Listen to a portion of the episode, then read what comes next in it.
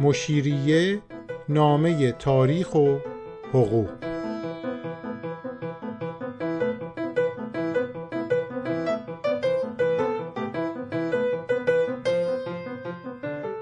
قسمت سوم از فصل چهارم.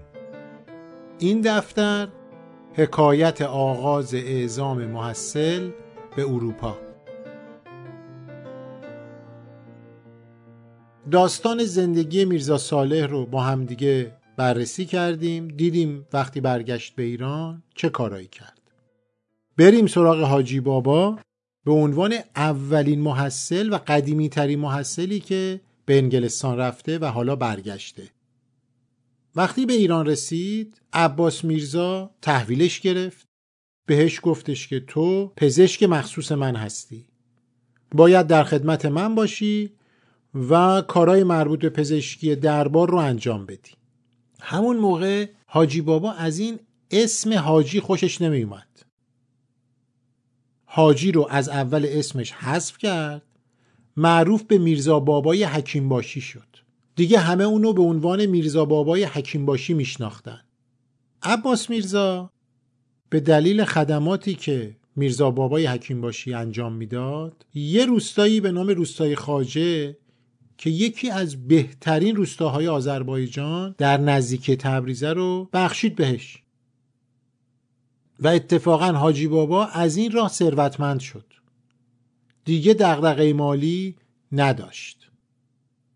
بنابراین حاجی بابا یا همون میرزا بابای حکیم باشی به عنوان پزشک مخصوص عباس میرزا مشغول به خدمت شد.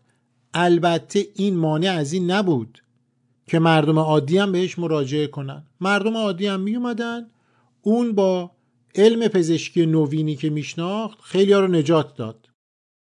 بعد از مرگ نایب السلطنه عباس میرزا، پسرش محمدشاه به تخت میشینه. میرزا بابا یا همون حاجی بابا میشه حکیم باشی محمدشاه، پزشک مخصوص شاه میشه. اتفاقاً در همون دوران یه انگلیسی به نام میتفورد به ایران میاد و حاجی بابا رو ملاقات میکنه. دربارش مینویسه: ما از حکیم باشی میرزا بابا دیدن کردیم. او پنج سال در انگلستان بوده است. خب اشتباه داره میگه، پنج سال نبوده و هشت سال بوده. حالا مهم نیست. او مجبور است هر روزه حضور شاه برسد و از او مراقبت نماید، به علاوه بیشمار بیماری که در خانه دارد و من گمان نمی کنم از کسی حق و زحمه زیاد بگیرد مگر پیشکش هایی که به او می دهند. وقتی ما با او نشسته بودیم مرتباً از این پیشکش ها می آوردند. قسمت عمده آنها عبارت بود از قند، شیرینی و میوه. حکیم باشی مقداری لوازم برای ما فرستاد. او نسبت به ما خیلی مهربان بود. خب این نشون دهنده شخصیت حاجی باباست.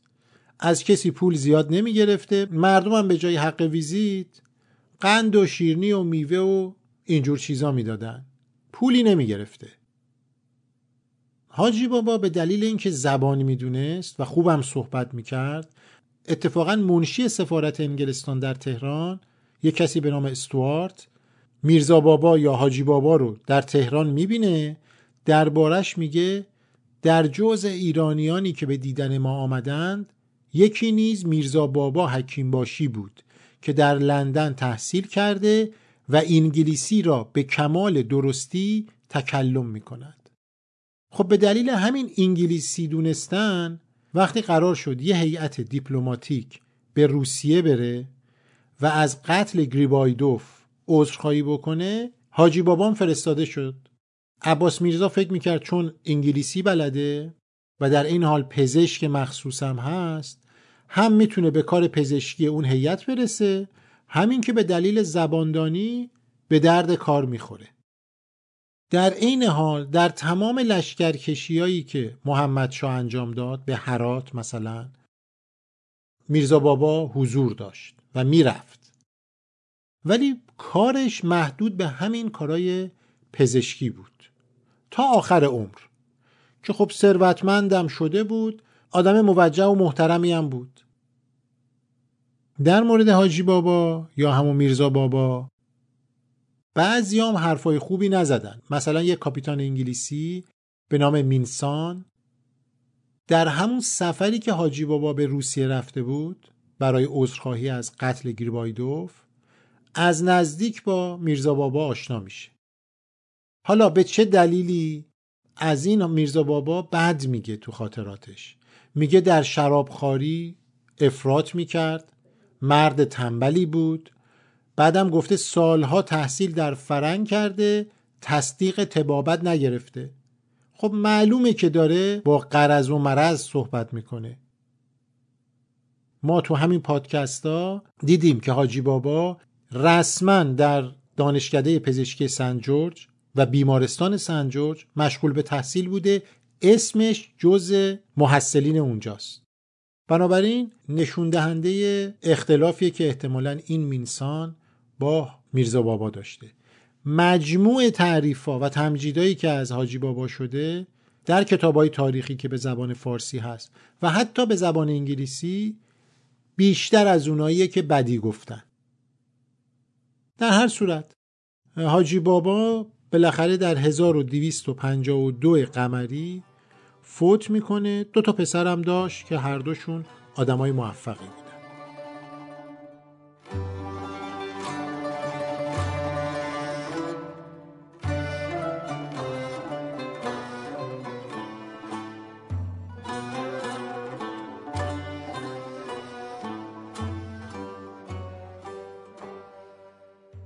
خب این از حاجی بابا.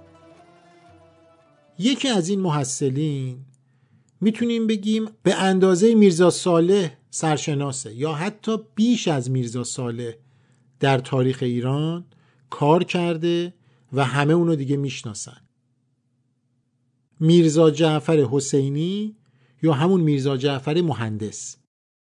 چون ما دو تا میرزا جعفر داشتیم دیگه. یه میرزا جعفر طبیب بود که رفته بود طب بخونه، با حاجی بابا همکلاس بود. یکی هم میرزا جعفر حسینی که رفته بود مهندسی بخونه. ما الان به میرزا جعفر مهندس کار داریم. میرزا جعفر همون سالی که برگشت تمام وقت خودشو گذاشت برای آموزش ریاضی و مهندسی. در تبریز یک جایی تأسیس کرد به نام مهندسخانه. ریاضی و نقشه‌کشی مدرن اونجا یاد میداد. یک کتابم ترجمه کرد به عنوان کتاب درسی این مهندسخانه به اسم خلاصة الحساب به طرز جدید، که در واقع همون نوشته هایی بود که در ولیچ یاد گرفته بود رو ترجمه کرد، با چند کتاب دیگه با هم دیگه قاطی کرد، یک کتاب درسی دانشگاهی نوشت به قول امروزی ها. تا سال سوم سلطنت محمدشاه تمام وقت خودشو اختصاص داده بود به کار تعلیم و تربیت و موفقم بود. شاگردای زیادی تربیت کرد. عباس میرزا وقتی وارد ایران شد لقب مهندس باشی بهش داد. مثل حاجی بابا یه روستای خیلی ثروتمندی رو در آذربایجان بهش بخشید و تونست از طریق عایداتی که این روستا داشت زندگیشو به طور مرفه بگردونه و مشکل مالی نداشته باشه. بعد کم کم وارد امور دولتی شد. محمدشاه به میرزا جعفر علاقه خاصی داشت. میدونست که این میرزا جعفر آدم قابلیه، دنیا دیده است، زبان انگلیسیش خیلی خوبه و در کارهای دولتی و اداری هم خیلی خوب کار انجام میده. اونو به عنوان سفیر کبیر ایران در عثمانی تعیین کرد که خیلی پست مهمی بود. در اون زمان عالی ترین پست در دستگاه دیپلماسی ایران همین سفیر کبیری در عثمانی بود. ده سال در استانبول خدمت کرد. شغل خیلی مهمی هم بود چون اختلافات مرزی، درگیری‌های بین ایران و عثمانی بالا گرفته بود. میرزا جعفر هم مثل میرزا صالح یاد گرفته بود که از اون شیوه هایی که در انگلستان به کار برده میشد استفاده کنه و با همین روش تونست تو دل عثمانی‌ها نفوذ کنه. یعنی همون شام خوردنا، گپ زدنا، رعایت سنت ها و آداب و رسوم عثمانی‌ها، اینکه دل به دلشون بده، به عنوان یه دیپلمات حرفه‌ای عمل کرد. به همین خاطر هم عثمانی‌ها خیلی دوستش داشتن و میتونست از این طریق خیلی از کارهای ایران رو پیش ببره. با توجه به همین مهارت‌ها و شناختی که میرزا جعفر از رسم و رسوم اروپایی‌ها داشت، بهش مأموریت دادن با بلژیکی‌ها و اسپانیایی‌ها وارد مذاکره بشه و موفق بود. تونست به طور جداگونه هم با بلژیکی‌ها هم با اسپانیایی‌ها قراردادهای تجاری خیلی خوبی منعقد کنه. تو همین حیث و بیس بودن درگیریایی در کربلا به وجود اومد که توضیحش در تاریخ ایران خیلی مفصله و اتفاق مهمی بود. میگن هزار نفر تو این درگیری‌ها کشته شدن که بیشتر ایرانی هن.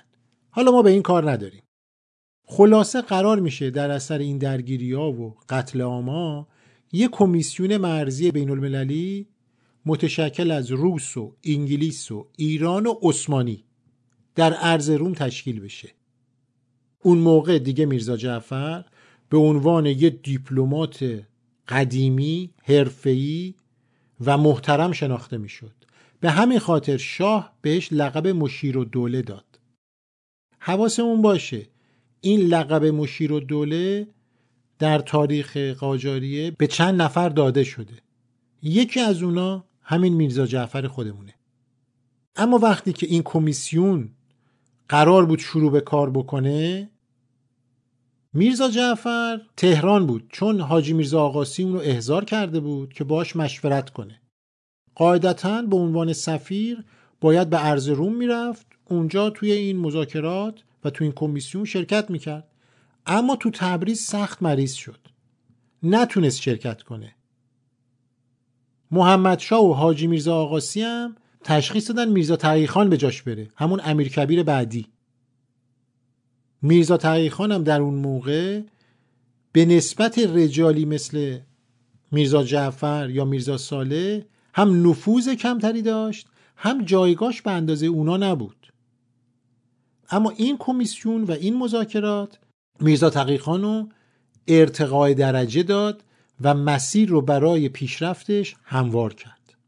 در هر صورت میرزا تقی خان چهار سال در ارض روم موند، مذاکره کرد و بالاخره توافق شد که خطوط مرزی ایران و عثمانی تعیین بشه با نظارت روس و انگلیس. حالا این مرز رو کی تعیین کنه؟ چه کسی بهتر از میرزا جعفر؟ اگه یادتون باشه تخصصی که در ولیچ در اون آکادمی نظامی سلطنتی به دست آورده بود به درد همینجا میخورد. دقیقاً ابزارش هم با خودش آورده بود. درسته که به عنوان سفیر تعیین شده بود و یک شخص عالی مقام بود، اما وسوسه کار با این ابزار و اون تخصصی که داشت اونو کشون به این سمت، شد مسئول تعیین خط مرزی ایران و عثمانی.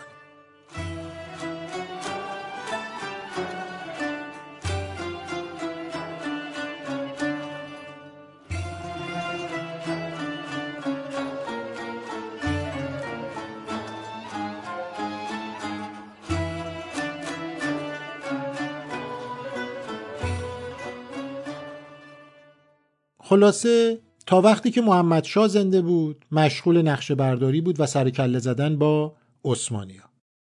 بعدم که محمدشاه فوت کرد و ناصرالدین شاه به سلطنت رسید، امیرکبیر صدر اعظم بود. به دلیل دوستی و نزدیکی که امیرکبیر با میرزا جعفر داشت به کارش ادامه داد. حدود شش سال مجموعاً با عثمانی‌ها سرکله زد. تا وقتی هم که امیرکبیر زنده بود هر نوع کمکی که میرزا لازم داشت امیرکبیر با جون و دل براش فراهم میکرد. خیلی به هم نزدیک بودن اونا. حتی وقتی که ناصرالدین شاه میخواست به تهران بیاد تاجگذاری کنه پول نداشت. امیرکبیر نیاز به کمک مالی داشت. یکی از کسانی که به امیرکبیر کمک کرد همین میرزا جعفر مشیرالدوله خودمونه. بعد از اینکه امیرکبیر به قتل رسید و دوره میرزا آقاخان نوری شروع شد، عملاً میرزا جعفر خان بیکار شد. در اون هفت سالی که میرزا آقاخان صدر اعظم ایران بود هیچ کار دولتی مهمی متاسفانه به میرزا جعفر داده نشد، با اون همه تجربه، اون همه دانش و اون همه قابلیت و مهارتی که داشت. تو ایران اینطوریه دیگه، خوشش نمیومد میرزا آقاخان. بعد از اینکه میرزا آقاخان عزل شد و ناصرالدین شاه شخصاً امور مملکت رو دستش گرفت، اومد شش وزارتخونه تأسیس کرد. یعنی قدرت رو از صدر اعظم گرفت، به شش وزیر و شش وزارتخونه این قدرت رو تقسیم کرد. رئیس این شش وزارتخونه رو میرزا جعفر خان مشیرالدوله، همین میرزا جعفر مهندس تعیین کرد. برای اینکه بدونیم ناصرالدین شاه تا چه حد به این میرزا جعفر علاقه داشت، فرمان انتصابش به ریاست این شش وزارتخونه رو اینطور نوشته: چون مشیرالدوله را در صداقت و دولت‌خواهی بارها آزمایش فرموده ایم و کمال وثوق و اعتماد به کفایت و کاردانی او داریم، او را خیرخواه و مخلص می‌دانیم.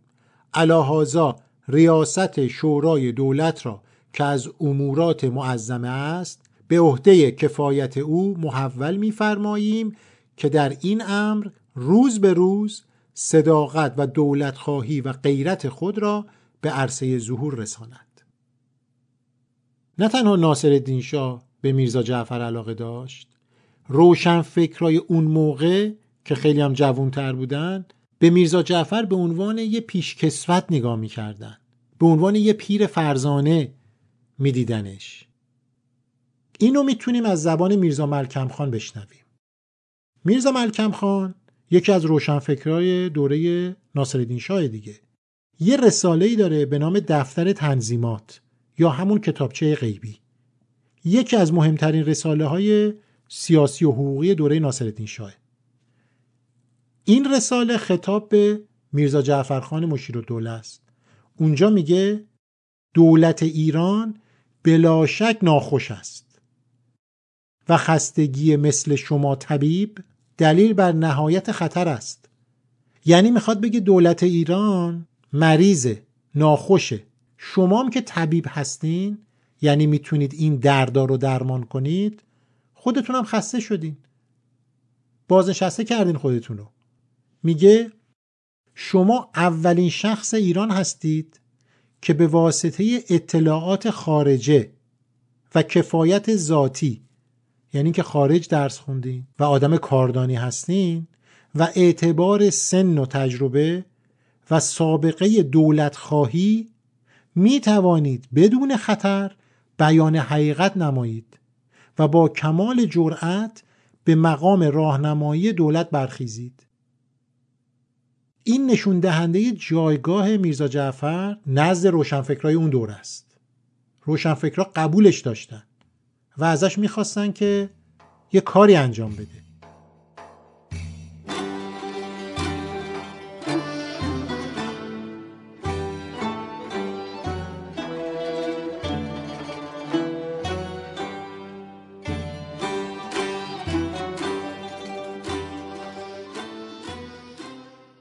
میرزا جعفر حدود دو سال رئیس این شورا بود.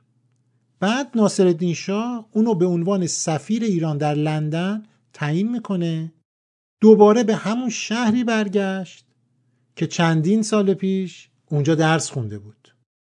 در مورد مأموریتاش و اتفاقاتی که در انگلستان افتاد دیگه اینجا صحبت نمی کنیم چون طولانی میشه، اما در مدتی که در انگلستان بود تا جایی که تونست مأموریت‌هایی که بهش دادن رو دنبال کرد، اما موفق نبود.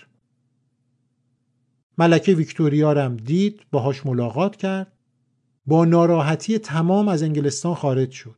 اون استقلال رأیی که در موردش قبلا صحبت کردیم در وجود میرزا جعفر هم می‌بینیم. اینطور نبود که چون اون انگلستان درس خونده حالا هر کاری انگلیسی‌ها بکنن اون تایید کنه. نه، اتفاقا خیلی هم انتقاد کرد، خیلی هم مخالفت کرد، یعنی رو درواسی نداره. اگر کاری برخلاف منافع ایران بود جلوی انگلستان میستاد. در هر صورت زیاد در انگلستان نموند. به دلیل بالا رفتن سنش همون یک سال بیشتر در انگلستان نموند و به تهران برگشت. همونطور که گفتم میرزا جعفرخان دیگه سنش بالا رفته بود، یعنی کارای زیادی نداشت، مریضم بود، یه جورایی باید بازنشسته میشد. ناصرالدین شاه تولیت آستان قدس رو بهش داد. بعد مدتی که در تهران بود به مشهد رفت. یک سال بعد از اینکه به مشهد رسید در هزار و هشتصد و هفتاد و نه در مشهد فوت میکنه که میشه هزار و دویست و هشتاد و پنج خورشیدی، یعنی شصت سال بعد از اینکه از انگلستان به ایران برگشت فوت کرد. یعنی شصت سال خدمت به ایران تا آخرین روز زندگیش، تا جایی که میتونست. فوت میکنه و در همون آستان قدس دفن میشه. در این مدتی که تو مشهد بود یه بیمارستان یا به قول خودش دارالشفا برای آستان قدس ساخت که اقدام مهمی بود. یه انگلیسی که از مشهد دیدن کرده در همون دوران اینطور نوشته: در این تاریخ میرزا جعفر خان مشیرالدوله متولی باشی آستان قدس رضوی بود که از تربیت شدگان انگلستان است و انگلیسی را با این که حالا به واسطه کهولت سن تا اندازه‌ای فراموش کرده است باز هم به خوبی حرف میزند. این انگلیسی داره توضیح میده که میرزا جعفرخان با اینکه پیره، با اینکه یک سال هم بیشتر نیست در آستان قدسه، خدمات زیادی به مشهد و خراسان کرده. در هر صورت میرزا جعفر هم تا تونس به ایران خدمت کرد و داستان زندگیشو با هم دیگه بررسی کرد.